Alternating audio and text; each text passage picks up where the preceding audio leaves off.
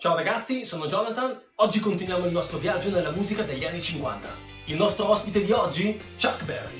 Quando si parla di Chuck Berry, la prima cosa che ci viene in mente ovviamente è Johnny B. Good. Johnny B. Good è il suo singolo di maggior successo. È una canzone autobiografica, Chuck Berry si autodescrive, racconta la sua vita in Johnny B. Good, eh, così facendo crea un classico incredibile del rock and roll. C'è una cosa che probabilmente non sapete di questa canzone una famosa frase del testo dice He's a country boy called Johnny B. Good, cioè lui è un ragazzo di campagna che si chiama Johnny B. Good. Si dice che originariamente la stesura originale del testo, scritta da Chuck Berry, fosse lui è un ragazzo di colore che si chiama Johnny B. Good. La censura gli impose di modificare il testo, quindi il ragazzo non divenne più il ragazzo di colore, ma il ragazzo di campagna, come Pozzetto. Vabbè. Questa parte gli venne censurata, in quanto ai tempi non era socialmente accettato. Questo perché negli anni 50 l'essere di colore non è che ti aiutasse molto a vendere dischi. Quindi, vogliamo vendere dischi? Tu sei di colore. Oh. Vabbè, facciamo che non lo dici. Ok, facciamo un ragazzo di campagna, ragazzo di campagna. Quindi, via ragazzo di colore, dentro ragazzo di campagna, e la hit è fatta. Un'altra canzone molto famosa di Chuck Berry è sicuramente My Jingling. My Jingling, singolo di successo ma osteggiato da molte radio. Ai tempi viene promosso dalle radio per poi essere ritirato dalla maggior parte di esse. Perché? Diciamo che l'approccio di Chuck Berry al pezzo era piuttosto ambiguo. Chuck dice di non giocare con il suo dingling, dice che sua mamma gli dice di non giocare con il suo dingling e che lui gioca spesso con il suo dingling.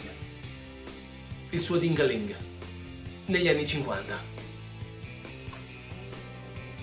Bye Chuck. Come ogni rockstar che si rispetti, anche Chuck Berry ha avuto i suoi problemi con la legge. Nel caso di Chuck ne ha avuti un bel po'. Da minorenne finisce il riformatorio per rapino a mano armata nel 1962 viene arrestato per aver fatto lavorare un minorenne. Nel 1970 viene arrestato per evasione fiscale, ma la chicca arriva solo nel 1990. Nel 1990 Chuck Berry è proprietario di un ristorante. Viene denunciato perché Chuck Berry fa installare delle telecamere nei servizi igienici del ristorante per filmare le persone. Ambiguo torna in mente il Dingaling.